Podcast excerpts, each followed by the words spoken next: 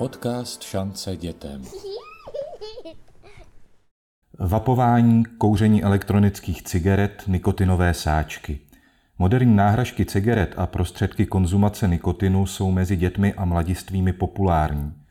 Čím je pro ně jejich konzumace nebezpečná a můžeme s tím jako rodiče něco dělat? O tom dnes budeme hovořit s expertem na tabákové závislosti, panem Adamem Kulhánkem. Dobrý den. Dobrý den. Já jenom uvedu posluchače do obrazu, protože my jsme s panem Kulhánkem v roce 2019 připravili poměrně obsáhlý text, který se zabýval právě vapováním a e-cigaretami. A ten si můžete přečíst na našich stránkách. Pane Kulhánku, můžeme si pro začátek přiblížit, jak populární mezi dětmi vapování tehdy bylo? V té době byly elektronické cigarety takovým trendem, který postupně se zvedal a nevěděli jsme, co se bude dít.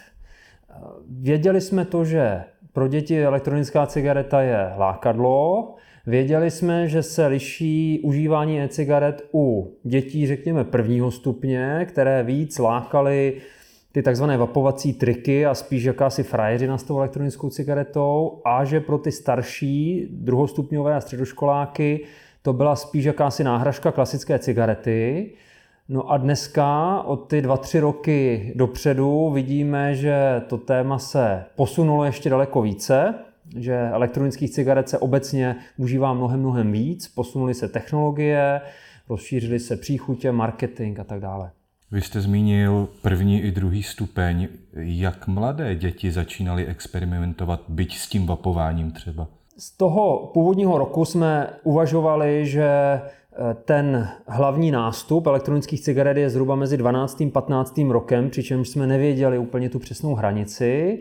Dneska už ta data máme přesnější a to konkrétně u 15-letých dětí, které se sledovaly, tak eh, u nich máme jasná data o tom, že změnily se vzorce užívání klasických cigaret, to znamená, dobrá zpráva je, že méně dětí kouří klasické cigarety a nejsou tak častými silnými kuřáky, ale co se změnilo, tak více dětí už dneska poprvé vyzkouší elektronickou cigaretu.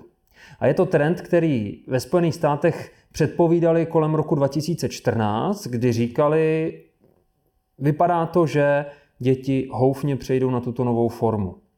A když bychom se podívali konkrétně na čísla, tak 60% 15-letých českých dětí má alespoň jednorázovou zkušenost s elektronickou cigaretou, takže více než polovina ji vyzkouší do 15. roku věku a u klasických cigaret je to 54%. Takže méně dětí dneska vyzkouší klasickou cigaretu. A když bychom se podívali na věk, kdy tu cigaretu klasickou elektronickou vyzkouší, tak 13 eh, let je ten zlomový bod, kdy děti vyzkouší klasickou cigaretu, takže do 13 let většina dětí už někdy kouřila a u elektronické cigarety je to 14 let ten věk, kdy se nejčastěji průměrně setkávají s elektronickou cigaretou. Mhm. V čem podle vás tkví ta atraktivita elektronické cigarety pro děti?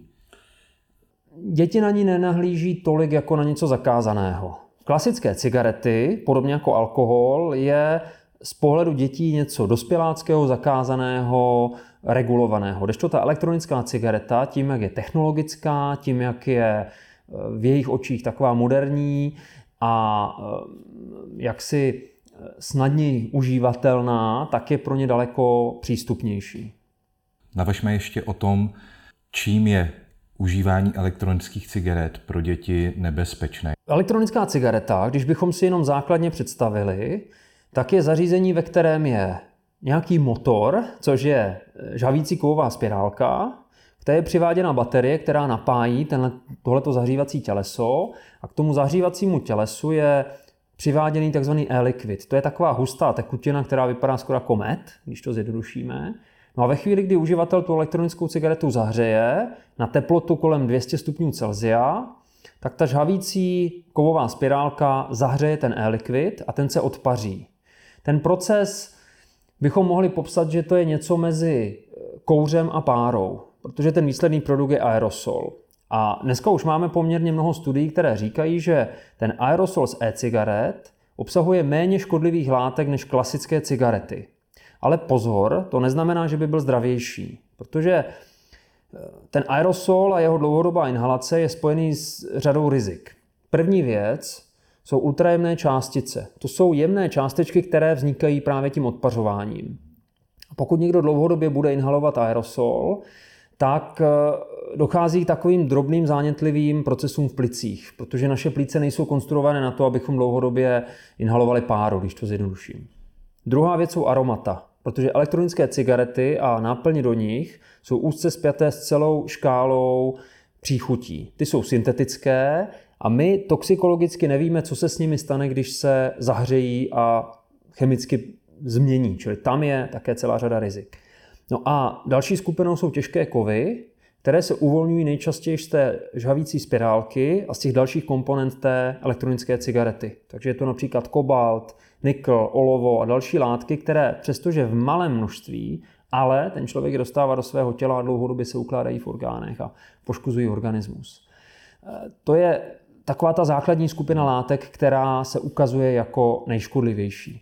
U dětí je dobré také zmínit, že pokud se jedná o elektronickou cigaretu s nikotínem, a ten nikotín tam tedy je, tak ten vyvolává závislost, a to velmi silně, a také poškozuje nervovou soustavu u organismu, který se ještě vyvíjí. Co je zajímavé, oproti tomu roku, kdy jsme dělali ten první výstup, tak dneska máme dokonce data o tom, zda mohou elektronické cigarety vést k pozdější závislosti na nikotínu a užívání jiných tabákových produktů. Dříve se o tom spekulovalo, neměli jsme výzkumná data. Dneska už víme na základě prospektivních studií, kdy se dlouhodobě sledovaly děti, které užívaly a neužívaly elektronické cigarety. A tyto studie prokázaly, že děti, které začínaly na elektronických cigaretách, měly třikrát vyšší riziko, že se rozkouří do dvou až tří let na jiných tabákových produktech. Čili jinými slovy, že ta elektronická cigareta může vést k nikotinové závislosti a užívání dalších jiných produktů v pozdějším věku. My jsme si teď popsali eh, v podstatě, jak vypadá ta klasická elektronická cigareta, která byla předmětem i toho článku v roce 2019, ale od té doby se na trhu vyskytly další přípravky, ať už ke kouření a nebo ke konzumaci nikotinu jiným způsobem. Můžeme si stručně schrnout, co vlastně teď mezi těmi dětmi je populární a co na tom trhu je nově? Elektronické cigarety jsou taková stálice, bohužel. Ta u těch dětí je neustále jakýmsi způsobem populární. Dalším produktem je tzv. zahřívaný tabák, což je zase elektronické zařízení, do kterého se vloží malá cigareta a ta je nějakým zahřívacím zařízením, také například tou spirálkou nebo takovou kovovou čepelkou zahřátý na zhruba 300-350 stupňů a to, co z něj vychází, je opět aerosol. Zatím studie ukazují, že zahřívaný tabák je populárnější spíše mezi adolescenty, řekněme vysokoškoláky a osobami 25 a, a staršího věku. Čili to není v tuhle chvíli fenomén úplně dětský. No ale tím úplně posledním produktem, který je nejnovější na českém trhu, tak jsou takzvané nikotinové sáčky, což jsou takové malé celulózové pitlíčky, které se vkládají do úst, z nich se uvolňuje nikotin do dutiny ústní a ten se potom střebává. To je to samé, jako býval ten klasický žvíkací tabák v sáčcích, nebo je to jiná substance? Je to jiný produkt, protože žvíkací tabák nebo jiné formy tabáku v sobě obsahovaly ten tabák jako takový, to znamená produkty rostliny tabáku nebo listy nadrcené listy tabáku. U nikotinového sáčku je rozdíl v tom, že v něm žádný tabák nenajdeme, ale ten nikotin je napuštěný do takového bílého celulózového prášku, který je uvnitř toho sáčku, takže v podstatě je to orální netabákový produkt. A s tím je spojena i řada problémů týkajících se legislativy, a to proto, že v tuhle chvíli ten produkt není na českém trhu dostatečně regulovaný, respektive není regulovaný stejně jako jiné tabákové produkty. A ten tedy mezi dětmi nějakým způsobem trenduje? Bohužel ano. Bohužel ano, vidíme to v prevenci, vidíme to ve školách, vnímáme zprávy od rodičů, od pedagogů, ředitelů škol. A těch důvodů je několik. Jednak dostupnost. Nikotinové sáčky si to dítě může velmi snadno dneska opatřit, protože zákon v tuhle chvíli nelimituje eh, věkovou hranici 18 let pro prodej nikotinových sáčků. Takže ať už je to objednání z internetu nebo zakoupení v trafice nebo někde eh, v potravinách, tak to dítě si teoreticky může ten sáček eh, koupit. Další věc je marketing a reklama. Ty sáčky se prodávají v takových plastových pucích, v takových krabičkách, které jsou velmi barevné, velmi atraktivní, používají velmi atraktivní marketing a používají celou řadu příchutí, z nichž Mnoho z nich je velmi atraktivních pro děti, jako sladké bombóny, čokoláda, energetické nápoje, ovoce a tak dále. Takže to je další z těch prvků. No a v neposlední řadě je to diskrétnost.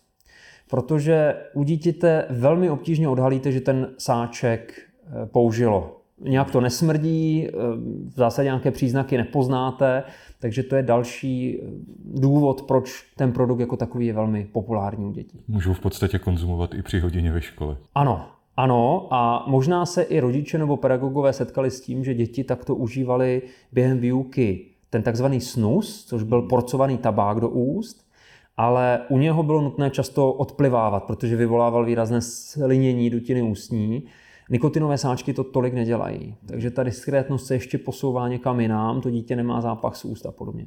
V čem jsou nebezpečné? Předpokládám, tedy především vyvolávají závislost na nikotinu. Je tam něco dalšího?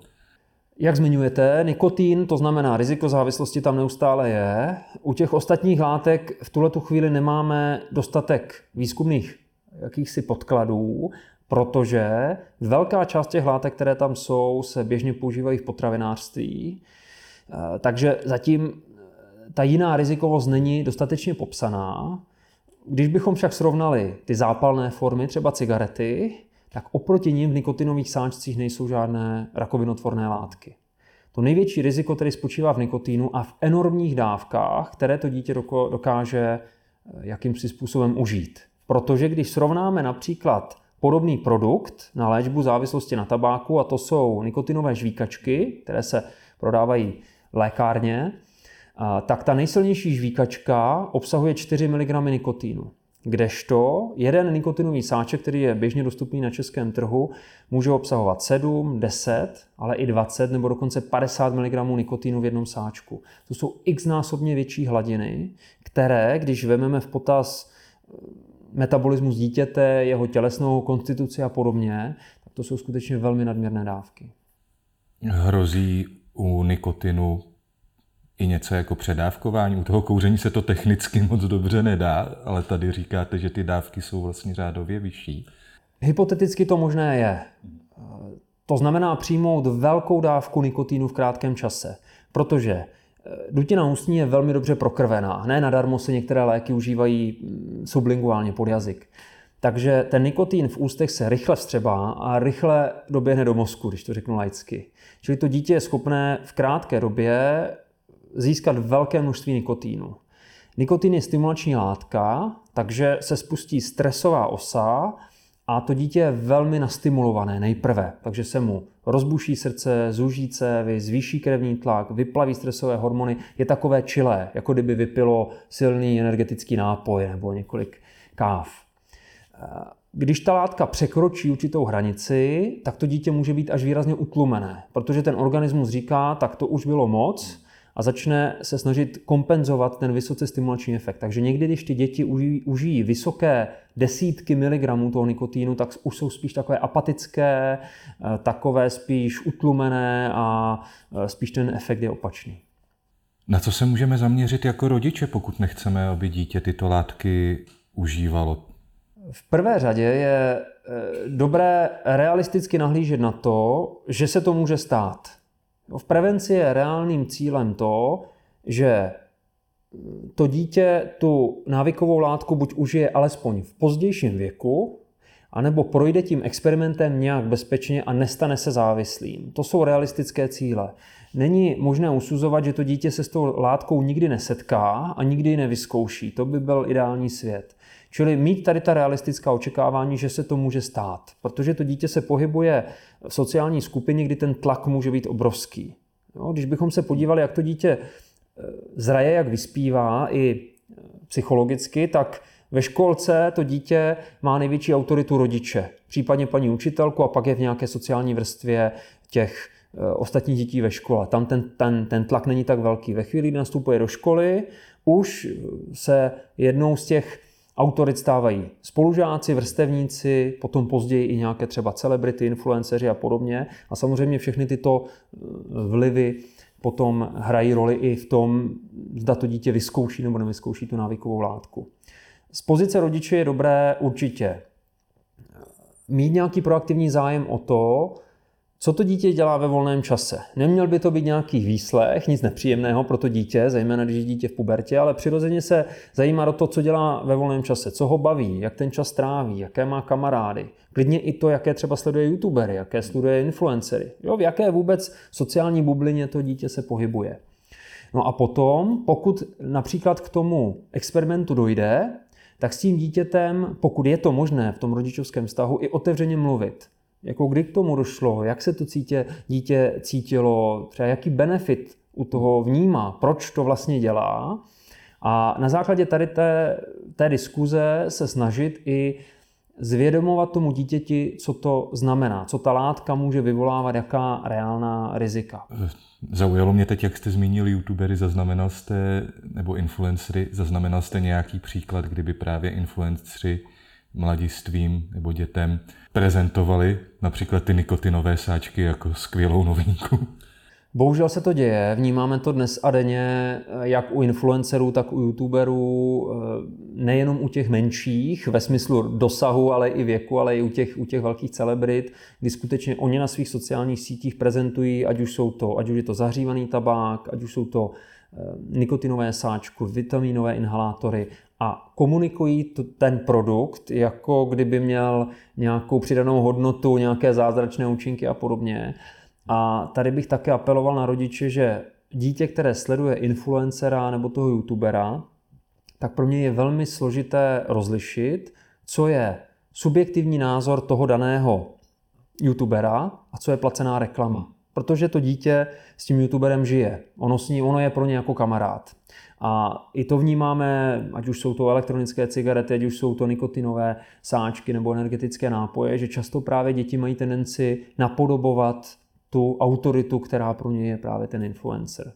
A to je další z takových doporučení pro prevenci, protože existuje takový fenomen, kterému se říká observační učení nebo takzvané učení nápodobou, kdy to dítě napodobuje ty autority, které ono uznává.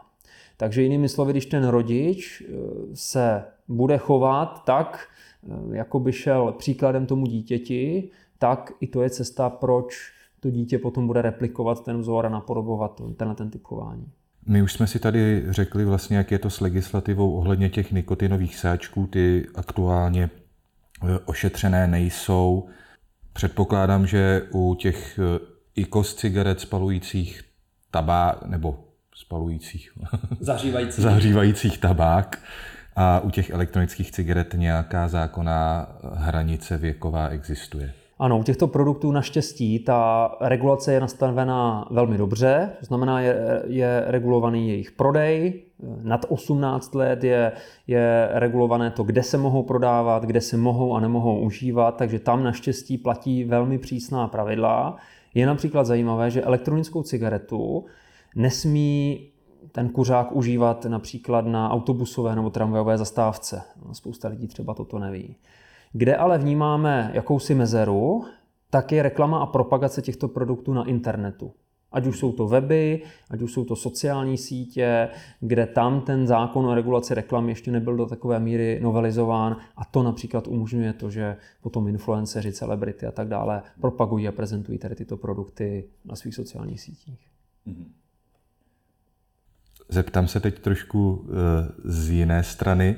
Setkáváte se s dětskými a dospívajícími konzumenty eh, i ve své praxi tady na adiktologické klinice?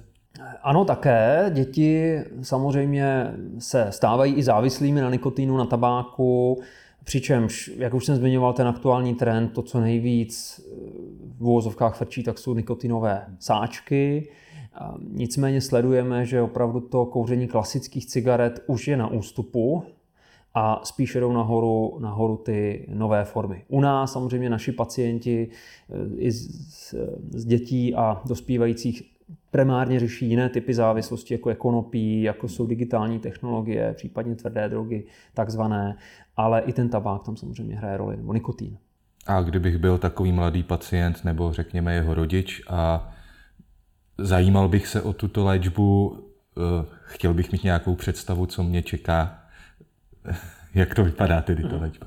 Co se týká léčby dětí a dospívajících obeč, obecně se závislostmi, tak pro ně v České republice existuje síť eh, takzvaných ambulancí pro děti a dorost, adiktologických ambulancí. Ty jsou založené na tom, že to dítě tam dochází ambulantně na individuální terapii s adiktologem, zpravidla jednou týdně. Ideální model je, když do té léčby nebo do té terapie je zapojený i rodič, protože samozřejmě ta role, role rodiče při dospívání je velmi významná a ne z hlediska jakési kontroly, ale spíš z hlediska upevnění toho terapeutického vztahu, toho efektu. No a takto to dítě dochází zhruba jednou týdně právě na individuální terapii, která trvá zhruba jednu hodinu a nastavují se nějaké průběžné cíle, ať už je to, když uvedu příklad dítě, které hraje nebo nadměrně hraje počítačové hry, tak se nastavuje nějaká struktura dne, pracuje se eh, s nějakými spouštěči, které vyvolávají chuť hrát, pracuje se eh, s posilováním motivace toho dítěte a tak dále a tak dále. V krajním případě, když už ta závislost je, řekněme, vážnější, týká se například eh, jiných nelegálních drog a podobně, tak také existuje v České republice dětské detoxifikační centrum, které provozuje naše klinika v rámci areálu psychiatrické kliniky a tam jsou děti hospitalizovány zhruba na 3 až 5, 7 dní a po tu dobu se snažíme stabilizovat ten jejich stav, zejména co se týká abstinenčních příznaků, co se týká nějakých psychiatrických diagnóz a tak podobně. Ale u těchto tabákových výrobků to je vlastně takhle neinvazivní a není se čeho bát. Ano, u tabáku není nutné dítě hospitalizovat a nějakými složitými metodami nebo detoxifikací tento stav řešit. Nicméně může nastat situace, kdy dítě užije extrémní množství nikotínu například v důsledku těch nikotinových sáčků. A to by mohlo být zajímavé pro rodiče, co s tím. No, u toho dítěte, jak to poznat, nebo co se může stát. To dítě může eh, zvracet, může to vyvolat silné zvracení. To dítě může být takové iritované, podrážděné, zneklidněné, může pocitovat bolesti hlavy, může mít zrychlené dýchání, zrychlený tep, takové celkově vůzovka naspídované, zrychlené. V tu chvíli taková, řekněme, první pomoc toho rodiče, která může být, pokud například ten nikotin i spoliká, nebo případně spoliká i ty nikotinové sáčky, může být to, že to dítě jednak bude napít vody, otevřít okno, aby se mohlo nadýchnout, eventuálně mu dá třeba živočišné uhlí, které absorbuje určitou část, část toho nikotínu. V případě, že by ten stav byl opravdu velmi, velmi eh, výrazný, tak zavolat potom, zavolat potom lékaře. Tak doufejme, že i u těch sáčků dojde k nějaké regulaci. Já jinak myslím, že jsme si řekli o elektronických cigaretách, o nikotinových sáčcích a dalších podobných prostředcích konzumace nikotinu všechno. Eh, možná, jestli chcete ještě něco na závěr já bych chtěl, rodičům nebo dětem. Já bych chtěl spíš rodiče pozbudit v tom, že má smysl na děti preventivně působit, přestože to nebude mít efekt tady a teď hned. Prevence je dlouhodobý proces a na děti musíme nahlížet, že vlivem dospívání a puberty jsou někdy rezistentní, jsou své hlavy, někdy revoltují a toto, toto vnímat jako nějakou přirozenou jejich vývojovou jaksi záležitost a být i trpělivý v tom, že to rodičovské působení se může projevit až v dlouhodobějším procesu, ale vždycky má smysl. Mhm. Tak já vám moc děkuji. Já děkuji moc krát za pozvání. A vám, milí posluchači, připomínám, že návrhy na další témata podcastu Šance dětem nám můžete posílat na názory zavináč šancedětem.cz a nebo na naše facebookové stránky Šance dětem.